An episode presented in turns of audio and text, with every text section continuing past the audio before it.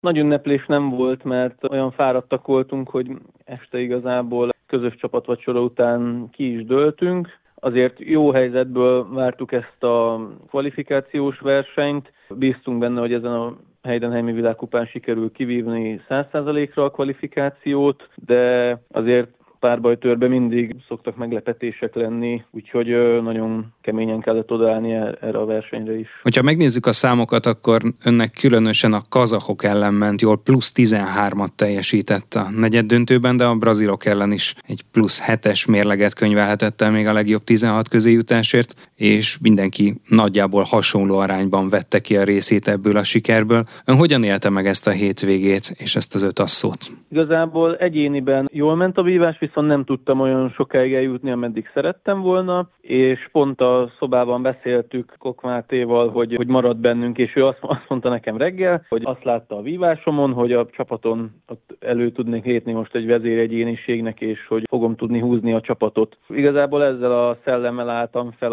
az asszókra, igyekeztem minél jobban vívni, és minél jobban segíteni a csapatot, és szerencsére ez most nagyon jól sikerült, főleg a versenynek az első részében, meg hát aztán a kazakok ellen különösen, ami szintén nagyon fontos meccs volt. Aztán a nap végére, amikor egy kicsit elfáradtam, akkor szerencsére jöttek a többiek is, úgyhogy tényleg minden négyen egyformán kivettük a részünket ebből a sikerből. Lehet még javítani egyébként ezen a csapat egységen? Azt gondolom, hogy mindig lehet még hova javulni, bár ez tényleg egy nagyon egységes négyes, és mert tényleg nagyon jól érezzük egymást vívás közben is csapatként, de mellett a magánéletben is jó a kapcsolatunk. Persze lehet még egy kicsit javulni, de igyekszünk legalább ezt a szintet fenntartani most már az elkövetkezendő hónapokban. Amikor megvolt a biztos kvóta, mennyire tartották fontosnak, hogy azért még tovább meneteljenek? Ugye az aranyérem nem kellett feltétlenül az olimpiai szerepléshez, de gondolom, hogyha az embernek a világkupák bármelyikén, pláne Heidenheimben, amely egy ikonikus helyszín, egy különlegesen fontos állomása a világkupa sorozatnak, van esélye egy még nagyobb sikerre, akkor mindent megtesz azért. Igyekeztünk azzal a mentalitással felállni erre a versenyre is, hogy nem számolgatunk, nem a többiekkel foglalkozunk, hanem ez is egy olyan verseny, mint a többi, és szeretnénk érmet nyerni, mint minden világkupán. Persze nézegettük, hogy alakul a többi asszó, meg nem mondom azt, hogy egyáltalán nem számolgattunk, de